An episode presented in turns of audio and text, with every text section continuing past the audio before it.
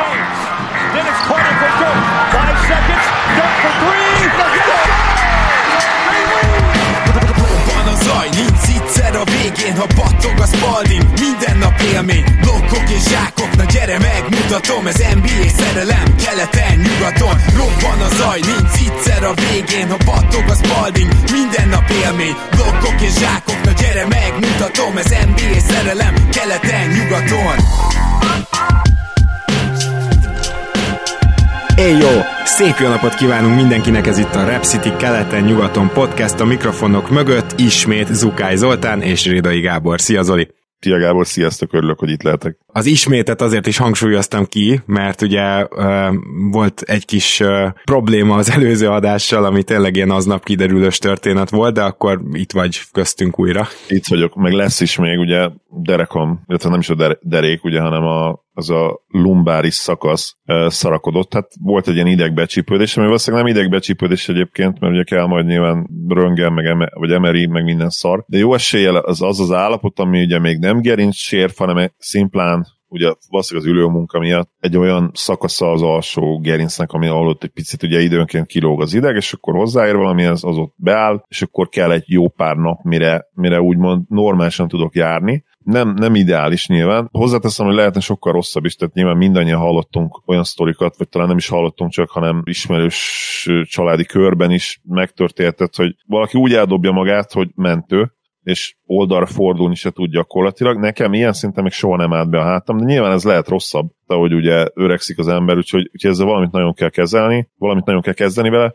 Elkezdtem most különböző gyakorlatokat csinálni rá, specifikusan erre, amellett ugye, hogy, hogy az edzést is kicsit komolyabban fogom venni, meg nyilván a diétát, mert ugye ez, ez azért általában súlyjal is összefügg, ugye kell most van egy kis, kis extra, fogalmazunk finoman, hm. amit viszonylag régen hordozok, ugye, és... Megbízható társad. Nem, megbízható társ, igen, számíthatok rá, mondjuk sok jóban nem, nem, nem igazán segíti az életemet. A lényeg, lényeg az, hogy tényleg próbáltok meg ti is, aki sok ülőmunkát csinál, sokszor sok időt, sok időn keresztül ül, próbáljon megfigyelni rá, mert uh, akár annyi, és egyébként ez egy nagyon jó dolog, hogy időnként felálltok, és ha van egy olyan ajtó keret, amin egy picit le tudtok lógni, de nem úgy, hogy felemelitek a lábatokat, mert ez fontos, hogy felemelnétek a lábatokat, és teljesen lógtok, az pont, hogy nem jó a, a gerincnek, hanem a, a lábújatoknak, illetve a talpatoknak le kell érni, de picit berogyasztjátok a térdeteket, és mond elengeditek a csípőtöket, hogy ne a teljes súlyjal, de azért valamennyire lógjatok, és ezzel érdemes kezdeni, nem pedig azzal, hogy a hátratokra fe- fekszetek, és fel- felhúzzátok a térdeteket, mert az nem biztos, hogy jó. Tehát e, először ez a de- dekompresszió, decompression kell, tehát valamin egy picit lógjatok, de ugye nem teljesen érjen egy kicsit a láb, és utána lehet azt csinálni, hogy hasra fekszetek inkább, és, és picit így hátra dőlve, mint hogyha a plafon plafonra így felnéznétek, és, és e- ennek a kettőnek a kombinációját kell csinálni óvatosan. Aki és követte az... Steve Nash karrierjét, annak az utóbbi egészen biztosan ismerős lesz. Így van, és nagyon-nagyon fontos, hogyha a igazi full-blown gerincsérvetek van, akkor ne csináljátok természetesen semmi ilyesmit.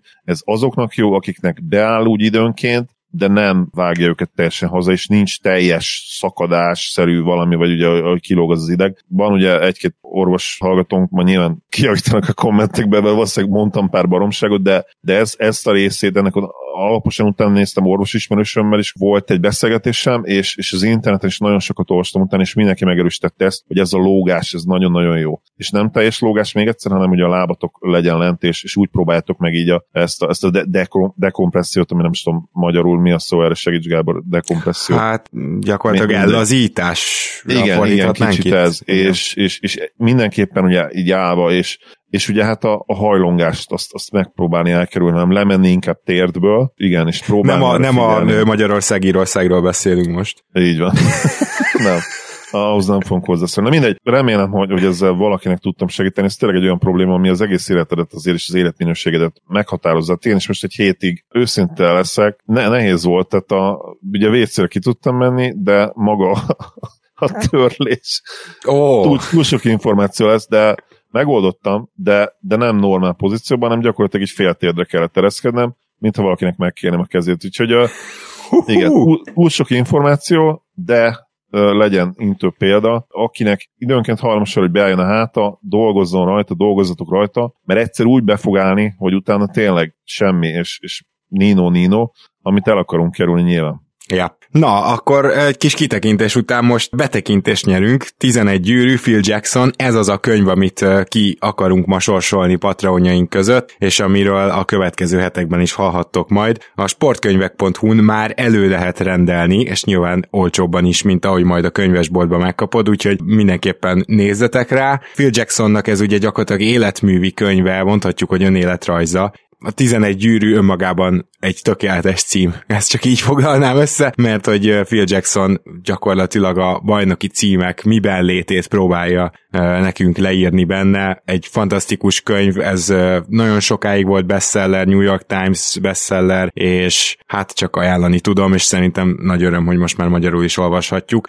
Még egyelőre előrendelhető, de egy-két hét és már egyébként kapható, tehát aki most megrendeli, az hamarosan meg is kapja, és aki most nyegnyeri, az is hamarosan megkapja ezt a könyvet. Mondhatom a mágikus számokat, Zoli? Abszolút, még előtte hadd promózom én is egy kicsit a könyvet, én angolul már olvastam elég régen. Tényleg az a úgymond ezoterikus filozófia, ami, ami ugye a nagy Phil Jackson-t jellemzi, az abszolút átjön a könyvbe, és nem is, nem is feltétlenül egy, a szó szoros értelmében kosárlabda könyv lesz, hanem, hanem olyan dolgokat is szerintem megtudhattok belőle, amik bennetek önre, önreflexiót kiváltanak, és, és akár hozzátehetnek a ti életetekhez is. Tényleg, tehát ez a fazon, ebből tényleg csak egy van, soha nem is lesz még egy, de nyilván őt lehet szeretni, lehet furának tartani, de, de ez a könyv ez zseniálisan átadja azt, hogy ki ő, és, és miről szól az ő élete. Na kérem, akkor lesz egy szerencsés patronunk, aki ezt hamarabb beolvashatja akár, mint a többiek. 263 lesz ismét a felső szám, amit be kell állítanunk, úgyhogy tök jó, hónap elej óta van egy plusz, van egy új érkezőnk, tehát akkor 1 és 263 közé, és átadom neked a terepet. Oké, okay, szokásos ugye, megnézzük, hogy kidobja a Google most a random number generatorét, vagy linkkel kell elérni valamit. Megint nem dobta ki, úgyhogy most rámegyek megint a, a calculator.net linkre, és a nyertes megint köszönje meg a Google-nek, hogy nem volt elérhető ez, böngészőben nem úrott fel, mert nyilván, hogyha elérhető lett volna, akkor nem te nyertél volna, úgyhogy az egyes a legalsó szám, és még egyszer kérlek mond a legmagasabb számot. 263. 263, ugye 63, mint MJ-nek a playoff rekordja, pontban, amit én megmondom őszintén, hogy reménykedem benne, hogy idén valamiért megdől, ami nem lesz nyilván egyszerű. Dame Lillard áthozza talán a legközelebb, na, de akkor egy, kettő, három, nincs csalás, nincs elmítás, 54. 54. 54-es. Okay. 54-es játékos biztos van, most gyorsan utána nézzük, hogy ki volt 54-es. Addig is én meg is keresem a győztesünket, aki nem más, mint Balog Tamás. Hát nyilván az is elképzelhető, hogy akár több Balog Tamás is támogat minket Patreonon, de hogyha Balog Tamásnak hívnak, és MC-vel kezdődik az e-mail címed, ennyit szerintem elárulhatok, akkor, akkor rólad van szó, kedves Tamás, sok szeretettel gratulálunk a könyvhöz, és reméljük, hogy tetszeni fog neked, és arra kérünk, hogy mindenképpen jelentkezz nálunk, hogy ezt össze tudjuk hozni. Nem csak a nagy Kwame Brown viselt ezt a számot, de például sokak kedvence Horace Grant is. Na kérem szépen, akkor az 54-esből is most már egy kicsit update lettünk, és mielőtt még belecsapnánk a mai adásba, pedig már így is 10 perce beszélgetünk, még gyorsan szeretnék ajánlani két dolgot. Két úgymond rivális podcastnek az adását, először is az Eliubban, illetve hát nem feltétlenül az Eliubban, hanem Baska műsorában, úgymond, meg hallgathatok egy interjút Maronka Zsomborral, mindenképpen javasolnám, ugye mi őt már másfél éve emlegettük, amikor még csak 16-17 éves volt Zsombi, amikor a 2022-es Classről csináltunk egy adást, vagy hát nem feltétlenül a 22-es Classről, de, de ott szóba került egy ilyen jövőt kutató, főleg európai adásnál, és hát bizony azóta szerencsére töretlenül fejlődik Zsombor, és mint biztos hallottatok róla, jelentkezett az idei NBA draftra, nagy valószínűséggel csak a jövő évi drafton lesz végül ott, talán ezt majd most visszavonja, de a lényeg az, hogy van egy olyan magyar tehetségünk, aki teljesen NBA képesnek tűnik, és ne csak drukkoljunk neki, hanem hallgassuk is meg ezt a bizonyos interjút, és köszi Baska, hogy, hogy ezt összehoztad, mert ez egy nem nagyon fontos dolog lehet a jövőben, hogy a magyar tehetségeket azért próbáljuk meg minél jobban megismerni, és a másik pedig, amit ajánlanék, az Laláéknak az adása, ugye a Dodo Basketball Podcast tévén és úgymond YouTube csatornáján, inkább így mondom. Hát a Király Ádámmal egy fantasztikus beszélgetést tavaly vették föl, csak most uh, tudták így feldolgozni. Tehát Lala és Király Ádám beszélget a régen minden jobb volt témában, a szabályváltoztatásokról, hogy mi mit befolyásolt, és hát Király Ádám tényleg nevéhez méltó elemzést és tudást villant, úgyhogy uh, csak ajánlani tudom, és nagyon jó volt hallgatni Ádám tudását, és tényleg azt, azt mondanám, hogy az egyik legjobb kosárlabda témájú beszélgetés volt magyar nyelven, amit az elmúlt egy évben hallottam, úgyhogy egyrészt köszi srácok, másrészt pedig mindenkinek ajánlom sok szeretettel, akit érdekelnek a, a érdekel a kosárlabda evolúciója, az NBA evolúciója. Zoli, neked van olyan témád, amiben régen minden jobb volt párti vagy? Uh, van. Zene. Egyértelmű. Az ilyen. Igen. Zene egyértelműen sportra annyira nem jellemző. Sportban inkább azon a vonaton ülök, a, akik azt mondják, hogy, hogy a sport evolúciója az egyértelmű. És egyébként az az igazság, és a beszélgetés elejét tudtam még csak meghallgatni, de nagyon-nagyon várom a hétvégén mindenképpen betárazom ezt a, ezt a 90 perces beszélgetést. Nagyon-nagyon elfoglalt voltam a napokban. És az elején elmondta Ádám, és abszolút igaza van, hogy, illetve inkább mondott valamit, ami alapján én ezt a következtetést mondom most, hogy a kettő nem feltétlenül zárja ki egymást. Tehát lehet az is, hogy egy szinten bizonyos módon evolúció, az evolúció valóban végbe ment, mint ahogy például ugye a, a perimeter játékosok skill szintjét illetően. Ugye ma olyan játékosok dobnak ráfordulós triplákat, akik szerepükből kifolyólag régen nem is álmodhattak volna ilyesmiről, tehát konkrétan levitt, levitte volna őket az edző üvöltözve, és most, most olyan szintű shotmaking van ebbe a play is, hogy az időnként tényleg felüli a védekezést, és nyilvánvalóan nem csak arról van szó, hogy szabályváltoztatások, de a szabályváltoztatások is részei a, a teljes képnek, és nyilván itt, itt abban lehet, és lenne, vagy valószínűleg lesz is, hogyha meghallgatom véleménykülönbség például Ádám és, és köztem, hogy milyen szinten játszik bele a szabályváltoztatás abban, amit látunk. Ő valószínűleg azt mondaná, de mondom, csak tippelek még, ugye ezt eddigi munkásság alapján gondolom, hogy, hogy ő valószínűleg azt, azon a véleményem van, hogy, hogy nagy részt, és, és ez a fontosabb talán. Míg én, én azért inkább, inkább az evolúciót és, és a skill fejlődést, a készségbeli fejlődést emelném ki, mint fő okozója annak, hogy, hogy ma azért tényleg sokkal nehezebb védekezést játszani, védekezni az NBA-ben, mint, mint mondjuk a 90-es években, vagy a 2000-es évek elején volt. Vagy akár még a handcheck ugye behozatala után, ami azt hiszem 2004-ben, vagy 2005-ben volt. 2004, igen. Hát ugye 2004. egyből utána jött a Suns, úgyhogy így könnyű megegyezni, hogy a 2004-2005-ös Suns az már handcheck mentes volt.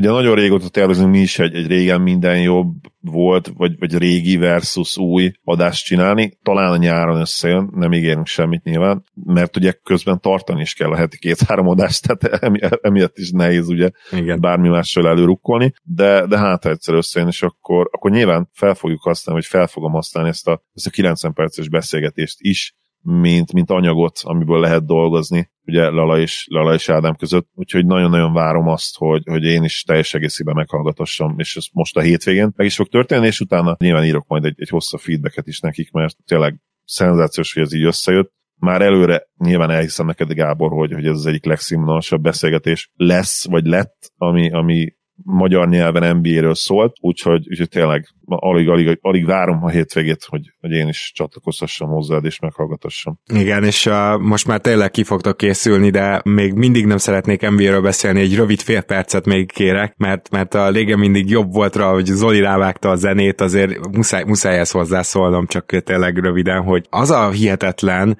hogy a különböző évtizedeknek mondjuk így, vagy koroknak, de most, most tényleg gyorsan változnak a dolgok, különböző évtizedeknek a, a hangulata, az igényessége, stb.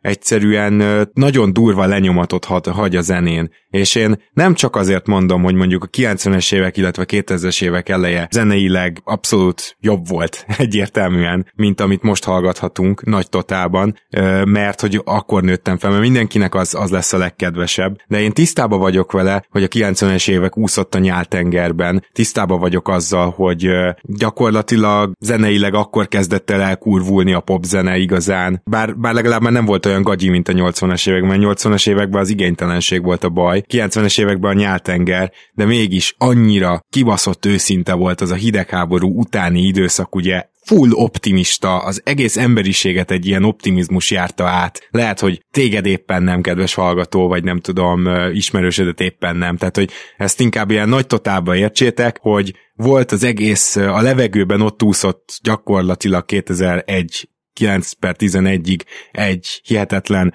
optimizmus a hidegháború után, hogy na most akkor, és ez megmutatkozott a zenében, és a legőszintébb dalok születtek, ebben rengeteg nyá volt, ez így van, de ebben rengeteg olyan, akár szöveg volt, akár zene, ami aztán utána szembe köpött később a 2000-es évek második fel, 2010-es évek, ma meg már egy ilyen mémkulturális zene van, ahol csak röhögni tudunk, meg mindent túltolni, elképesztő, hogy, hogy a veretést most a zene mennyire túltolja, abszolút parodisztikusan, és ilyen hatása is van, és, és már csak gyakorlatilag mémekben kommunikál velünk a zene is. Tehát átfordult ez az egész, ma, ma már röhögünk a 90-es évek romantikáján, de annak viszont nagyon-nagyon pozitív dolgai voltak ilyen szempontból, hogy, hogy olyan számok születtek meg, am- amik sokkolóan, megrázóan tudtak szólni a, a hallgatóhoz. Akkor gondoljunk már bele a mai átlag zenébe, ez, ez hol mutatkozik meg, erre egyáltalán a törekvés. Mert ugye ma már a, mindent felbontottunk, és már semmi se igaz. Na jó, ez tényleg messzire vezetne, csak akarom mondani, ha, hogy... Ha, igen? Ha röviden hozzászóltok, a mai zene célja egyértelműen az, hogy magyarul ezt nehéz mondani, hogy ez a, ezek a virális posztok, hogy úgy csinálnak a számokat, hogy a cél az, hogy going viral. Igen. Ez a legfontosabb, és ennyi. Gyakorlatilag a Gangnam Style-nak a valamilyen új, újragyártása. Így van. És ez kicsiben is igaz. Tehát aki, aki egy olyan piacon van, mint az itthoni piac, és tudja, hogy neki mondjuk két-három milliós nézettség a max a YouTube-on, neki ezt jelenti a going viral, és minden meg fog tenni, hogy, hogy ő ezt érje el. Tehát itt tényleg nem, nem az a cél feltétlenül, hogy, hogy egy üzenetet hordozzon maga a, a zene, mint, mint ilyen közvetítő anyag, úgymond, hanem tényleg az a cél, hogy nekem, az, a szerzőnek milyen előny származhat belőle, mit, mit tudok én ezzel elérni, hogyan tudok egyről a kettőre jutni az én saját kis életembe, és nem feltétlenül az a cél, hogy, hogy másoknak üzenetet vigyek el valahogy a zenémen keresztül. Vagy érzést fejezzek ki, az a baj, hogy ez, ez is elmúlt. Igen. Tehát most gondoljunk bele mondjuk a, mm, most hallgattam rádióba valamiért lement a Natalia Imburgiától a, a Torn című szám. Egy viszonylag kicsit nyálasabb, de amúgy egy, egy nagyon őszintes láger. Meg lehet nézni a, a, szöv, a szövegét, nem fogsz leesni a székről, de ugye gyakorlatilag egy ilyen, arról beszél, hogy ő mit érez végig, és, és ilyen nem tudom, amúgy egy jó szám, nyilván nem véletlenül lett tényleg nagyon népszerű, de hogy elgondolkoztam, hogy a, a, annak a szövege, az ma így hogy néz neki egy dalban. És így elröhögtem magam konkrétan. És, és azért, mert ezek a témák úgymond lehet, hogy unalmasak lettek, vagy ilyesmi, de igazából ma már csak röhögve tudunk ezeken kommunikálni. Tehát nem tudjuk átélni, már semmi sem igazi úgymond, és, és már nincsen inger küszöbünk se, ez amit mondtál Zoli, hogy azért lesz valami viral, mert még valahogy átszakítod az inger küszöböt, de már ki kell magadból fordulni hozzá. Igen, hát ugye a, a VAP című szám, ugye tudjuk, a Wet Ass Pussy. Igen. Csodálatos sláger. Az szerintem szépen összefoglalja. És nyilván vannak, vannak nem mainstream előadók, akik, akikre Abszolút. igaz az, amit, amit, amit, amit várnánk a mainstreamek, mainstreamerektől is, de sajnos ők nem véletlenül nem mainstreamek ma. Sok esetben nem a tehetség hiánya az, hanem egyszerűen sajnos erre van igény, és, és ez abszolút az internet culture, és erre vezethető vissza nekem meggyőződésem. Ez, ez egy olyan öngeneráló folyamat az internetemnek. Van egy van nagyon-nagyon sok előnye nyilván, tehát ma chatintesz egyet, és olyan információhoz juthatsz, ami, ami máskor nem lett volna elérhető, csak, csak úgy, hogy 5-6 órát böngésztél volna a könyvtárba, de lehet, hogy akkor se. Nyilván van egy csomó előnye, de van egy csomó hátránya is, és, és ez az egyik meggyőződésem kulturális és, és zenei szempontból, művészeti szempontból az, hogy, hogy abszolút fel, felhígult lett az egész, és sokkal nehezebb is megtalálni azokat az értékeket, amik, amik valószínűleg ott vannak, de nincsenek előtérben. Ja. Na, akkor egy 20 perc után kezdjünk el NBA-ről beszélgetni. Ha már a kedves hallgatók idáig kitartottatok, akkor nagyon szépen köszönjük. Van négy párharcunk a második körben. Nem fogunk nagyon sokat beszélni róluk, úgyhogy azért is jó volt, hogy kicsit most más témákra is jutott idő, mert ugye még viszonylag az elején vagyunk a legtöbbnek, de azért vannak itt fantasztikus párharcok, és hát valljuk be, vannak kevésbé jók is. Zoli, te melyikkel szeretnéd kezdeni a négyből?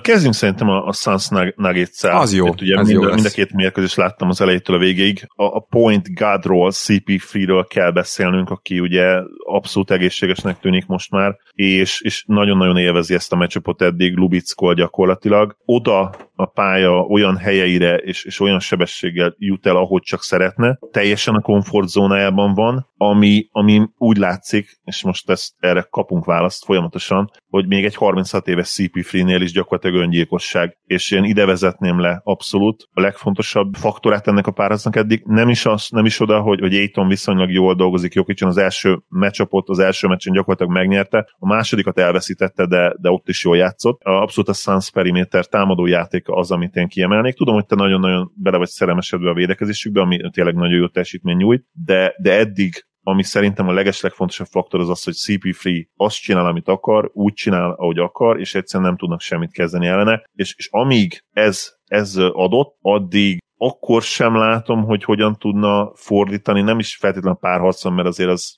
2-0 után mondhatjuk, hogy gyakorlatilag ez a párharc, ez majd, hogy nem eldőlt, de, de akár a narratíva kicsi, kicsi megváltozását se látom egyelőre, mert ahhoz az kevés lesz, hogy, hogy a Nuggets nyilvánvalóan jobban fog támadni hazai pályán, ezt gondolom, hogy ez, ez adott, ez a dolog, jobban fognak valószínűleg dobni, nem százszerzelék nyilván, de, de azért erre jó esély van, ez a, ugye tudjuk, hogy a kiegészítő emberek a play ban hazai pályán jobban dobnak általában. Meg az 1650 méteres magassághoz is jobban hozzá vannak szokva. Az, az is számít nyilván, igen, de, de amíg nem tudják egy kicsit CP fit valahogy kimozdítani a komfort komfortzónájából akár megpróbálni Gordont rárakni, most mondtam valami nagyon vadat, addig ez a párharc, ez, ez olyan mederben fog zajlani, ami a Sunsnak nagyon-nagyon kedvező. Nyilván ki lehet emelni egy csomó játékos még a, még a Sunsnak, ugye de Devin Booker is szenzációs playoffot hoz eddig, illetve Aiton, Bridges, Crowder. Aiton és Bridges is, és Crowder is, igen, mert Crowder ugye az első körben, az első két meccsen borzasztó volt. Igen. 1 per 18-szal kezdett, vagy 2, 2 per 20 valami ilyesmi volt ugye triplából, de azóta ők is megtaláltak magukat, és, és az igazság, hogy csapatként ez a Suns, ez egy olyan szinten működő egység jelen pillanatban, hogy, hogy nehéz elképzelnem azt, hogy, hogy a Nugget ezzel a jelenlegi kerettel, ennyi hiányzóval úgy igazán szorosat tudná tenni ezen a ponton ezt a párharcot. Én előzetesen ugye szoros párharcot vártam,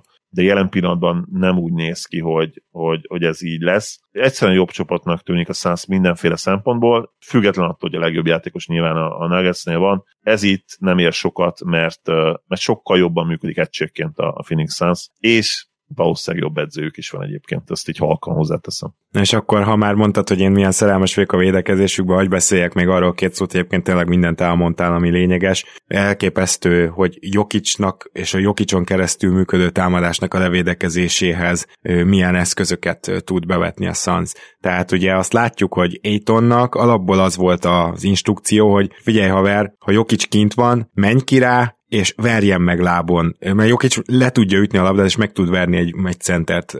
Tudom, hogy sokaknak ez egyébként még, még akkor is furcsa, amikor látják, de ez így van. Vagy, vagy dobja el úgy a triplát, középtávolít, hogy, hogy rajta vagy, csak ne ugráljál el, semmilyen pump fake ne faltolj. Ezt tökéletesen csinálja Aiton, de amikor sikerül kiszorítani Jokicot, és nem, dob, nem dobja el a szerb, akkor van az, hogy betör, meg van az, hogy passzol. Hogy általában passzol, de a Suns fantasztikusan védi a passávokat. Így is azért például a második meccsen azért már 5 vagy 6 asszisztot kiosztott Jokic, tehát nem sikerült ezt teljesen elvenni, de ez megint csak bele volt számolva, úgy érzem, mert az a, az a nem semmi, hogy amint Jokic elindul, vagy passzol, gyakorlatilag egy új védekezés kezdődik, hogyha a Jokic elindul, akkor egy fal beáll elé, tehát Aitont megveri, akkor ketten behúzódnak, és mindent megtesznek, hogy Jokic a gyűrű közelében ne szerezzen pontot. Erre megy ki a játék, illetve a passzoknál pedig nagyon jól rádupláznak általában ezekre a katokra, gyakran láthatjuk azt, hogy Jokicsnak a szokásos passávjai egyszerűen nincsenek meg. Ő annyira zseniális, hogy még ilyenkor is bőven talál, akár üres, akár félüres játékos, de hát ez a másik szívás, hogy amikor adott Chris Paul az elképesztően feljavult Booker és két fantasztikus wingvédő, különösen Bridges, de Crowder is, ha ezek így szállnak körbe, gyakorlatilag olyan rotációkat láthatunk a periméteren, hogy nagyon nehéz egyáltalán üres triplás helyzetet kialakítani. Igen, és amikor megvan, akkor ezt eddig ebben a párharcban nem dobják be a Nuggets kiegészítők, ami, ami ugye nem volt jellemző a Blazersre. Nyilván itt, itt sokkal nagyobb a nyomás, tehát Igen. itt nem csak arról van szó, hogy jobb védekezés ellen játszol, hanem tudod, hogy jobb védekezés van, és tudod, hogy amikor üresen vagy, ú, basszus, ezt be kell dobni, mert erre szükségünk van, és ez kell. Meg azt is uh, tudod, hogy nem két másodpercig leszel üresen, és körbenézhetsz, meg kávézhatsz, hanem most rögtön el kell dobni. Uh,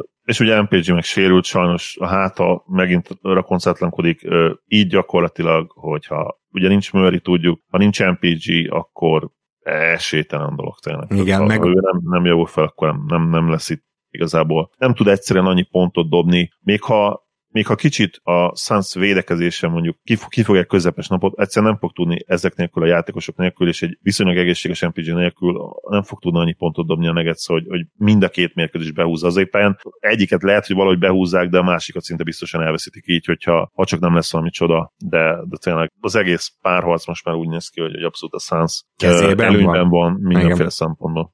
Igen, és nyilván a Nuggetsnak nincs igazán arra fegyvere, hogy azt a Suns lelassítsa. Meg kell próbálni, de nagyon nem fogja tudni, azért amit mondtál, az lenne az egyetlen eszköz, hogy valahogy megpróbálják őket túldobni. Ezért látjuk őket ennyire esélytelennek most. És kedves hallgatók, most jutottunk el arra a pontra, hogyha az előző 10 percben furcsa lett volna, hogy a Denver és a Suns csatájában csak két meccsről beszéltünk, ez azért van, mert eredetileg pénteken vettük fel, amit eddig hallottatok, ám de a pénteki felvétel második fele, na az sajnos egy ilyen megfagyás miatt Soundforce programom úgy gondolta, hogy azt, azt akkor inkább hagyjuk.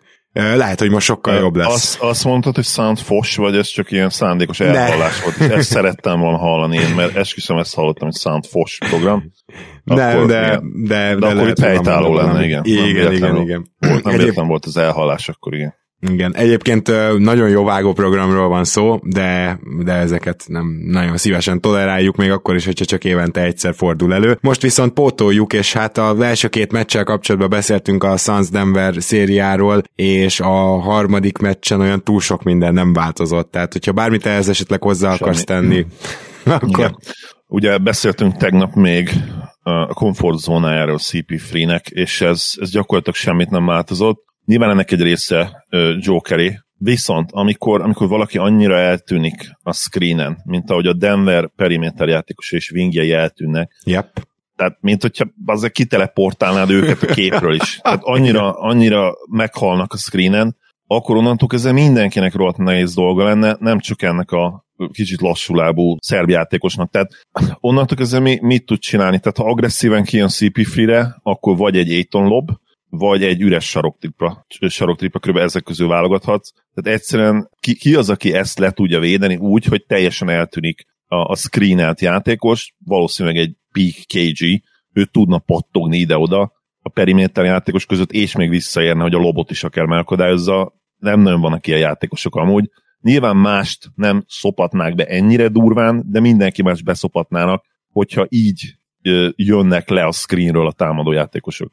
Igen, na most még a, egy ilyen érdekes statisztika, eddig mind a három meccsen a Suns mind az öt kezdője legalább 10 pontot elért, Mindeközben Jokic bődületes 30-20-10-es tripla duplájánál az az érdekesség van a harmadik meccsről, hogy a 30 pont az több, mint amit az összes többi Denveri kezdő dobott, a 20 lepattanó több, mint amit az összes többi Denveri kezdő szerzett, és mondanom sem kell, a 10 assziszt is, és ráadásul valamelyik egy kicsit több is, is több, mint amit az összes többi Denveri szerz, kezdő szerzett. Ez már, már, már nem kíván semmilyen kommentárt ez a, ez a két stat így összehasonlítva. És nyilván nem akarjuk teljesen felmenteni Jokert, ugye én ott vagyok az oltár előtt közvetlenül, de Gábor is ott van a teremben valahol, tehát így. maximum még beenged pár embert maga elé. Szóval nem, nem akarjuk teljesen felmenteni, nyilván a védekezés egy, egy nagy része az övé. Viszont, és érted, ha odaadsz Gordon Ramsaynek egy, nem tudom, bélszín helyett, bélszínes fűszerek helyett odabaszol neki egy, egy sertés szombot,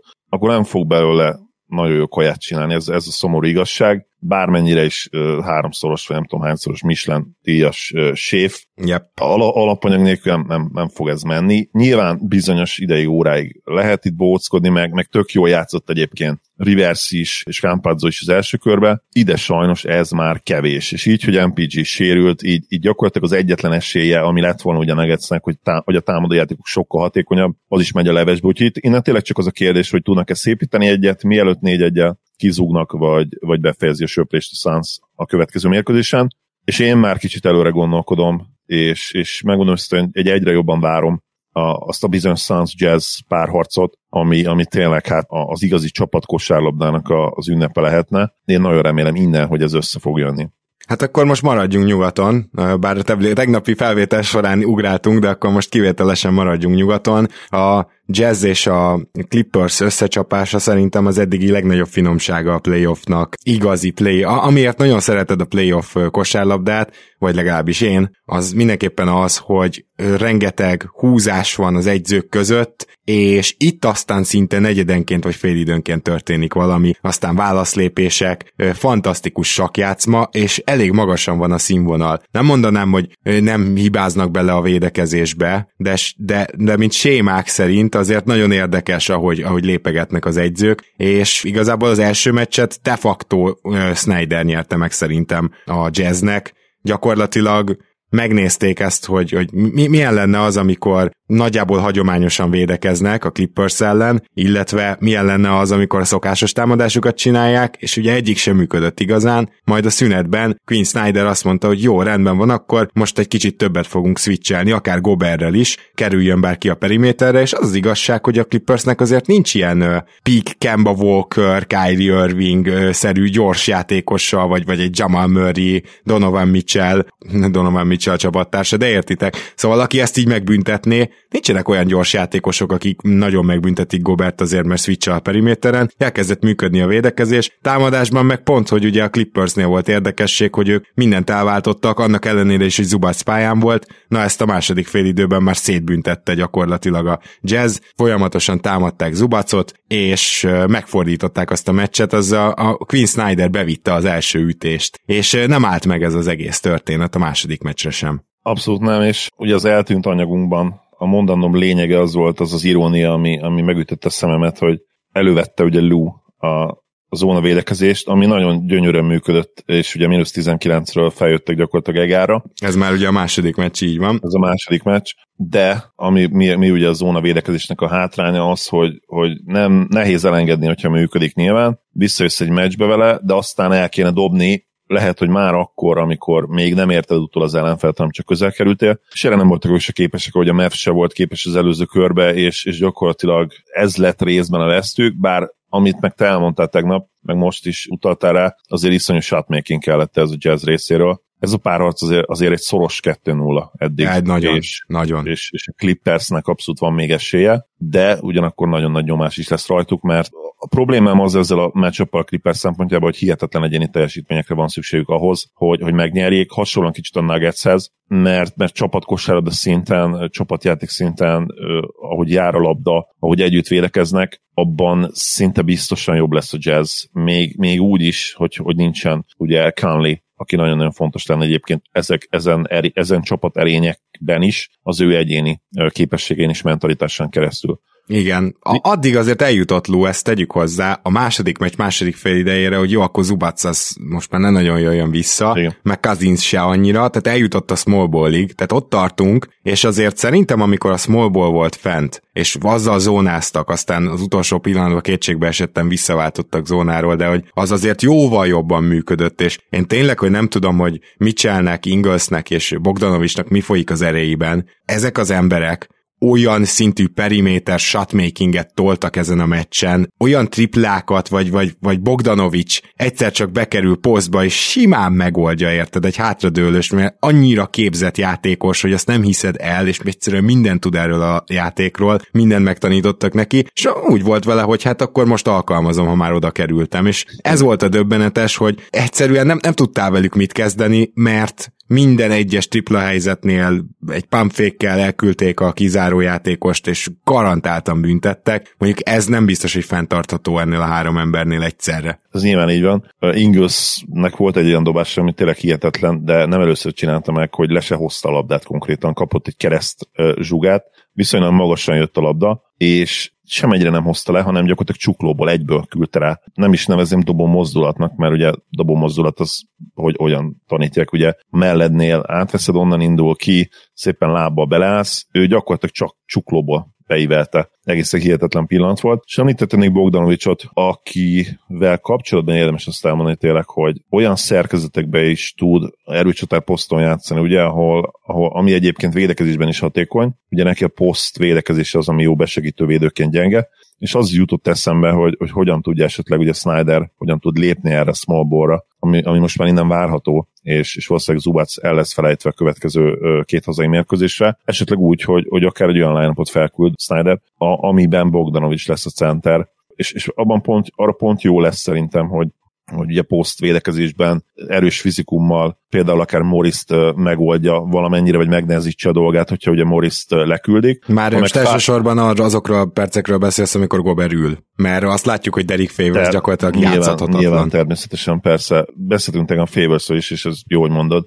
Favors abszolút el kéne felejteni innen. Nagyon gyengén védekezett a második meccsen, olyan futás nyomott gyakorlatilag a Clippers, amikor ben volt, hogy hihetetlen. Őt kéne ugye elfelejteni, és akkor innen jönne a, a small ball, természetesen ugye small ball Goberre elképzelhetetlen, tehát igen, amikor nem lenne pályán akkor, és támadásban meg ugye five out, ami talán ma a legjobb támadó taktika, és, és olyan csapatnak, mint a Jazz, amelyik amúgy is rohedli triplát dob rá, és a Clippers után ott vannak gyakorlatilag hatékonyság, ugye alapszakasz tekintve a play szerintem sok, még sokkal jobban is dobják. Nem kérdés, ugye, hogy, hogy ez hatékony lehet. Itt nyilván kérdés az, hogy mi van Donovan mitchell mert ha ő megsérült, akkor azért Kálni és Mitchell nélkül annyira jó az a jazz, hogy még akkor se nem le őket egyébként, de nyilván akkor azért mert borzasztó nehéz dolguk lenne innen. Igen, akkor azért az teljesen más lenne, és a Clippers tényleg ezt tudja tenni, hogy akkor megy e felé a small ball felé, ami a, tehát a Dallas ellen is ez kezdett ugye működni, és nem is teljesen értem, hogy miért kellett eddig várni, hogy ide eljussunk, de azért annak örülök, hogy most már Lutól is láttunk, nem csak meccsről meccsről, hanem akár meccs közben is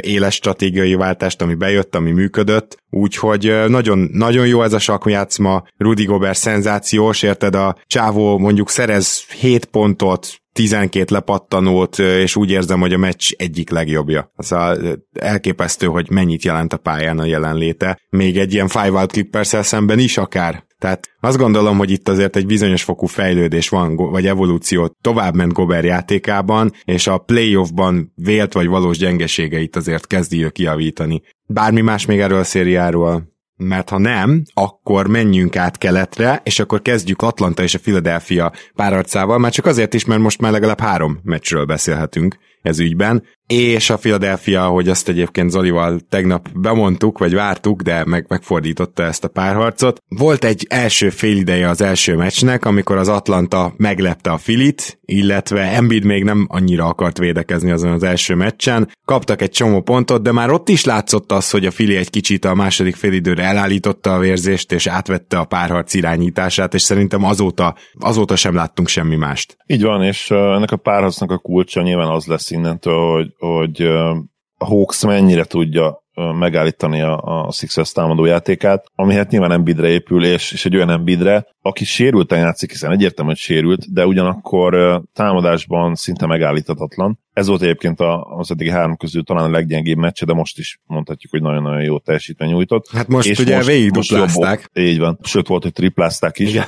És egyébként egész jól passzolt ki belőle, tehát ami neki nem feltétlenül a legnagyobb erőssége, nem rossz benne, de nem is különleges, azt is most egész jól megoldotta. Nem emlékszem túl sok TO-ra, nem mindjárt megnézem, hogy pontosan mennyi volt, szerintem olyan három-négy körül megállt. Uh-huh. És, és hát nyilván, a, és ezt jó értelemben fogom mondani, Filip fanok ne sértődjenek meg, a, a, le, a, talán az egyik legjobb offenzív flopper a, a liga történetében, tehát sőt, hát egy, egy turnover volt konkrétan, uh-huh. szóval zseniális. Van kontakt mindig nyilván, de, de nagyon jó el tudja dobni magát olyan érzékkel, tényleg ő a, ő a centerek hardlenje. És, és hát ez hatalmas előny basszus, tehát a 10 plusz alkalommal oda tud állni a vonalra. Playoff meccsen. A, playoff meccsen az, az valami egészen brutális. Ő most konkrétan 16-szor dobott a büntető vonalról. És hát Ami hát nyilván... dupla annyi, mint Trey Young, ezt azért jegyezzük meg, mert ugye Igen. az alapszakaszban Trey Young teljesen partiba volt ebben a kategóriában nem biddel. Igen, és hát Sixers fanok meg nyilván, hogyha bármit olvasnak Hawks fanoktól, vagy bár, bármilyen semlegestől, akkor nyilván Young fognak replikázni, és hát legyünk őszintek, igazuk is lesz, szóval nem lehet azt mondani, hogy, hogy ez nem járt ki. Azért ennek a nagy része a, a Sixersnek. Azért majdnem 40 büntető az kicsit erős, de, de az is tény, hogy a Hawks egyébként borzasztóan sokat faltolt. Uh-huh. Nem tudták egyszerűen máshogy levédeni őket, és hát csak, csak szerintem Bogdától és Galótól láttam, vagy négy ugye szándékos támadás megakasztó faltot, tehát nagyon korán is ugye meg kijött, ki, kitelt a bónusz, ami, ami azért egy, egy eléggé hát veszett fejsze a Hawksnak, amellett, hogy nyilván borzasztóan védekeztek, tehát ezt a meccset ilyen védekezésen sehogy nem nyerték volna meg, de, de ha esetleg nem küldték volna 40-szer büntető vonalra Hawks, az, a Sixers azért segített volna valószínűleg valamennyit. Így van, és még a Philadelphia tudott is futni, úgy, hogy a Hawks nem igazán, tehát ez, ez már viszont döntő különbség tud lenni egy párharcban. Fili egyébként nagyon nyomja a tempót, tehát nyilván egy kicsit megtévesztő az, hogy ilyen sok pontot kapnak folyamatosan, de mégis csak fel kell tennem a kérdést. Számítsuk le most azt a két meccset, ami nem nem volt. Tudjuk, hogy a védekezése a Filinek azért nagyban áll vagy bukik rajta, de hát itt még nagyon jó perimétervédők vannak. Reméljük Danny Green nem sérült meg hosszabban, bár kicsit hardenes volt ez az eset sajnos. De, de azért Danny Green, és mellette azért nyilván Ben Simmons és Matty Stiebel, ők pedig elitvédők. Howard sem vészes, már nem túl jó védő, sem vészes, amikor Embiid ugye ül. George Hill még mindig egész jó védő, tehát itt van, vannak, vannak tök jók. Elégedett vagy eddig a playoffban a Philadelphia védekezésével, mert azért vannak bajok, nem? Összességében nyilván nem, de azt kell nézni, hogy, hogy hogy Embiid azért nem egészséges, tehát ebben nyilván benne van ez is, viszont a támadó játékok meg nagyon jó. Tehát amit vártunk, hogy, hogy Harris átmentse azt a formát ugye a playoffra is, ami nem mindig történt meg nála, amit az alapszakaszban nyújtott, az eddig abszolút megtörténik. Az eddigi 8 meccs mindegyikén egyet leszámítva 20 pont felett dobott, és, és becsúszott azért ebbe egy 37-es, egy 28-as,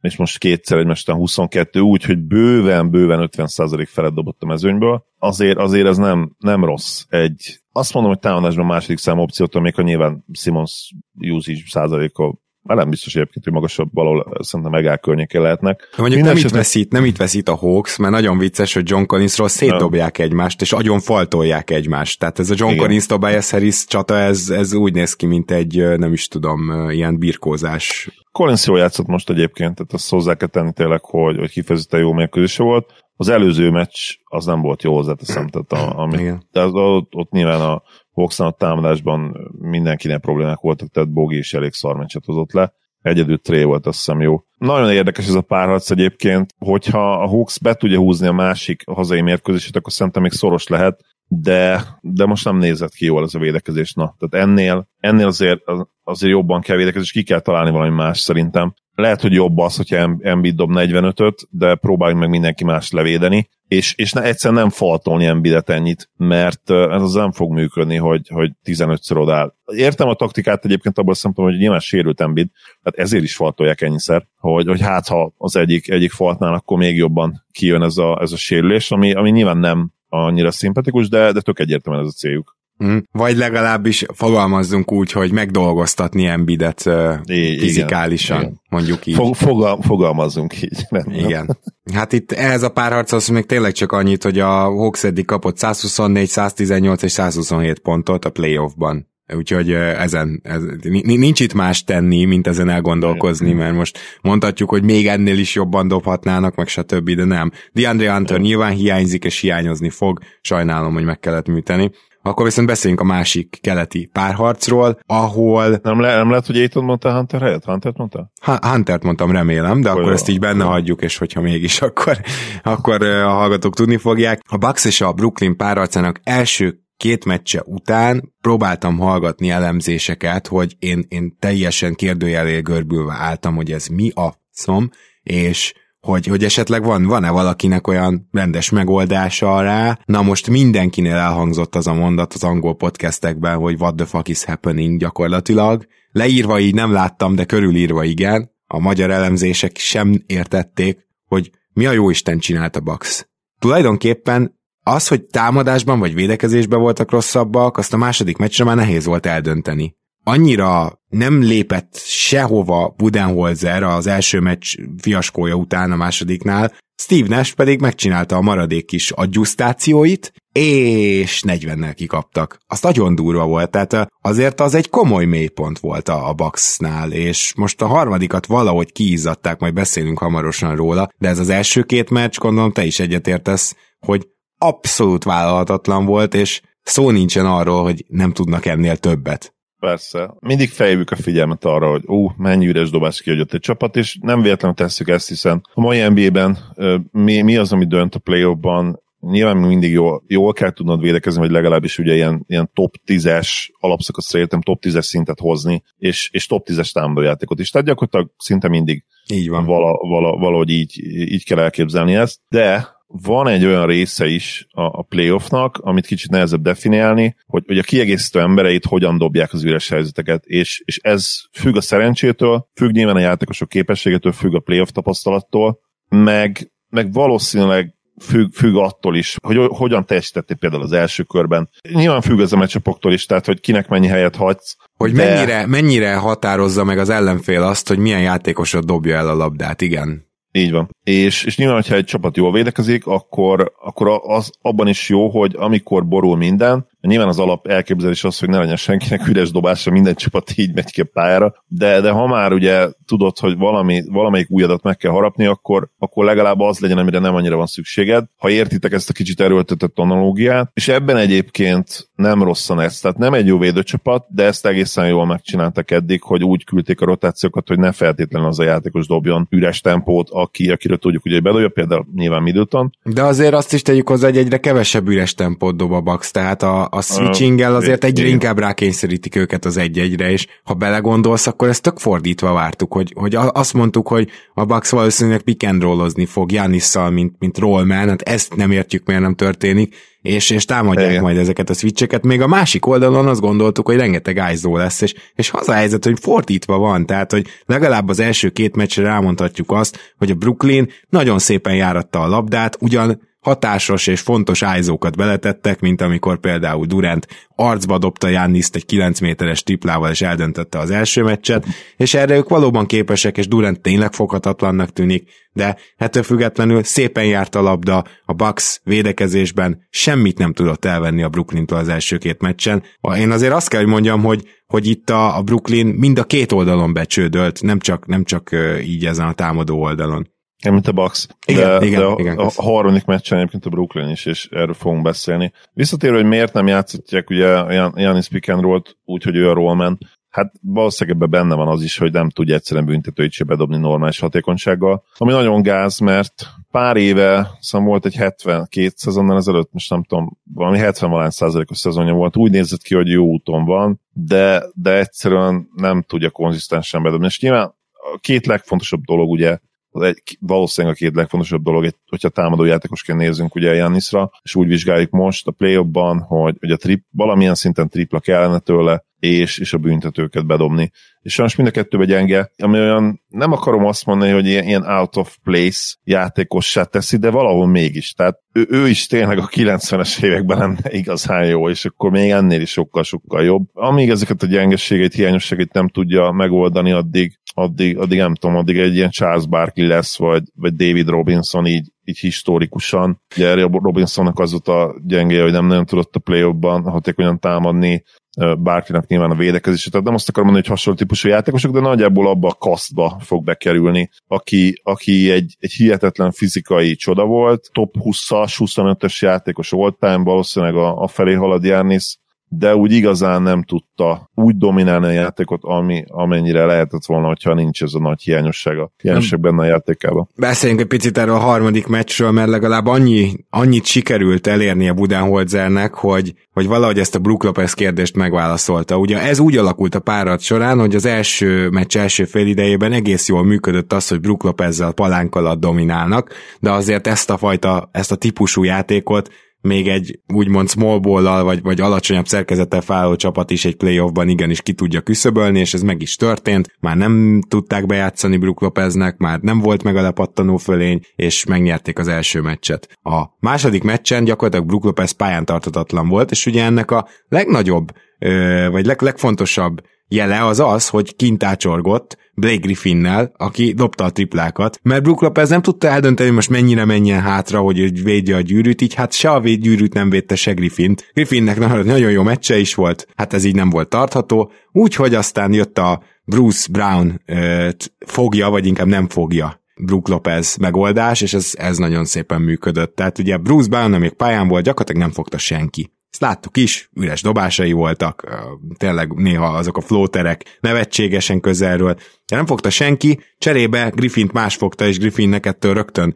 rosszabb meccse is lett, Lopeznek pedig sokkal jobb, ne támadásba értsétek, Védekezésben a Brooklyn a gyűrű közelébe alig tudott menni. Onnan befejezni az meg már mint a fehér holló olyan ritka volt. Teljesen lezárta gyakorlatilag a gyűrű közeli területet Brook Lopez ezzel, és így lámpáján lehetett tartani. De még itt is meg kell jegyeznünk azt, hogy ja igen, bocsánat, még egy fontos dolog, a Brooklyn futni is tudott már a második meccsen, a Bucks meg egyáltalán nem, pedig elvileg a Bucks a egyik legjobb transition csapat ugye a ligában, és ezt is sikerült megállítani, tehát végre visszaértek, végre, végre nem hagyták futni a Brooklynt. Ez két nagyon fontos dolog, de még így is egy tonna üres dobást kihagyott a Brooklyn Nets, és kicsit szerencsés volt a Bucks, hogy 86 pontot dobva meg tudta nyerni ezt a harmadik meccset. És ez olyan meccs lehet, ami, amire úgy nézett talán majd vissza a, a Nets, mint ahogy a Bucksnak kellett pár éve két éve a Raptors ellen, amikor majdnem 3-0-ra vezettek. Nem tudom, hogy, hogy benne van-e innen egy, egy ugrásszerű perimeter shooting fejlődés a, a Bucksba, mert nyilván az is kellene hozzá eddig borzasztóan dobnak mind a három mérkőzésen, de ha ez megtörténik a negyedik meccsen, és ott egy, ott egy blowout is benne lehet véleményem szerint, akkor azért nagyon-nagyon átfordult ez a párharc, és kíváncsi leszek, hogy, hogy mit tudnak kezdeni ezzel a, ezzel a mentális gáttal, ami eddig egyértelműen bennük van. Átszakad az a gát, vagy, vagy nem. És a Nets részéről pedig arra leszek kíváncsi, hogy, hogy hogyan tudják hogyan tudnak esetleg olyan matchup előnyt találni még,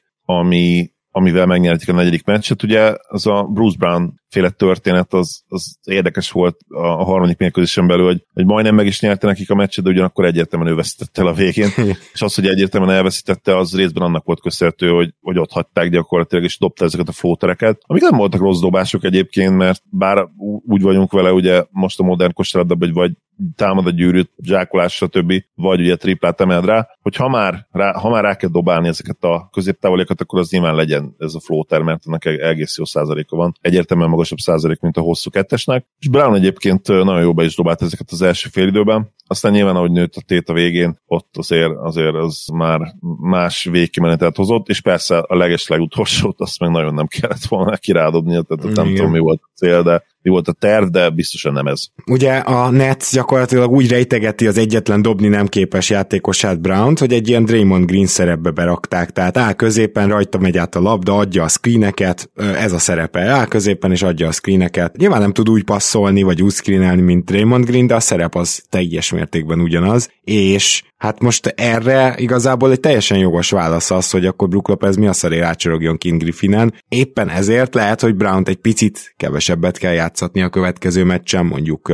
mondjuk 15 percet a padról. Hogyha ez megoldható, ilyenkor azért jól jönne, ha lenne Jeff Green, de tudtam, ma még mindig nincs, és Jeff Green azonnal megoldana egy ilyen problémát, és, és őt meg nem is hagyhatnád úgy ott. Szóval Szóval ez, ez érdekes lesz, hogyha Green visszajön, mert Hardenre kevesebb esély van, mint rá, akkor az még mit jelent a párarcnak. Illetve még egy tegnapi gondolathoz visszakapaszkodva, amit te mondtál, Zoli, szerintem még említsük meg azt, hogy Di Vincenzo-nak a hiánya azért érződik a Baxon, mert amikor már tényleg, ha Forbesnak például nem üsülnek a triplái, akkor ő mínusz egy ember a pályán, Bobby Portiszt folyamatosan játszatni kell, ez már nem tesz jót azért a Bucksnak. Abszolút egyetértek, és nem tudom, hogy mit tud, mit tud erre kitalálni az a, az a Bud, aki azért megint bizonyítja, hogy, hogy bizony későn reagál. Finoman és, fogalmazva.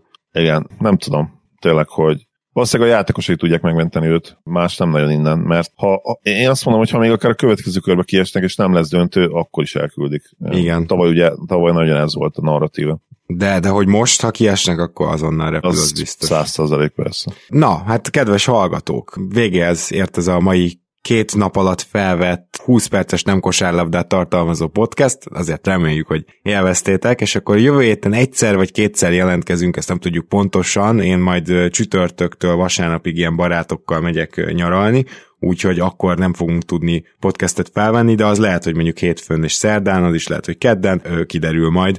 Minden esetre lesz hova figyelnetek a jövő héten is. Zoli, nagyon szépen köszönöm, hogy ma is itt voltál. Örülök, hogy itt lettem. Szia Gábor, sziasztok! Kedves hallgatók, nektek pedig természetesen azt köszönjük, hogy velünk tartotok, illetve hogy támogattok minket. Ugye most is sorsoltunk egyet Patreonon, ezekkel szeretnénk ezt megköszönni nektek, és akkor tehát a jövő héten is találkozunk. Addig minden jót, és hát jó playoffot nektek is. Sziasztok!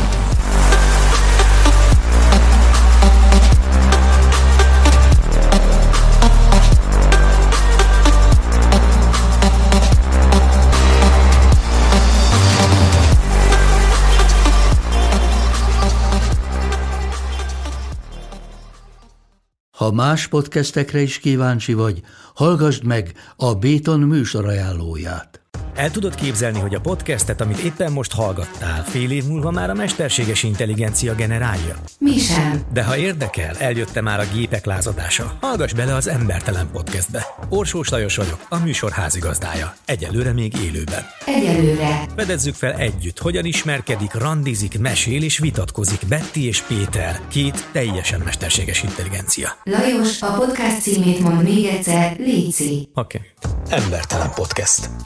Ez a műsor a Béton közösség tagja.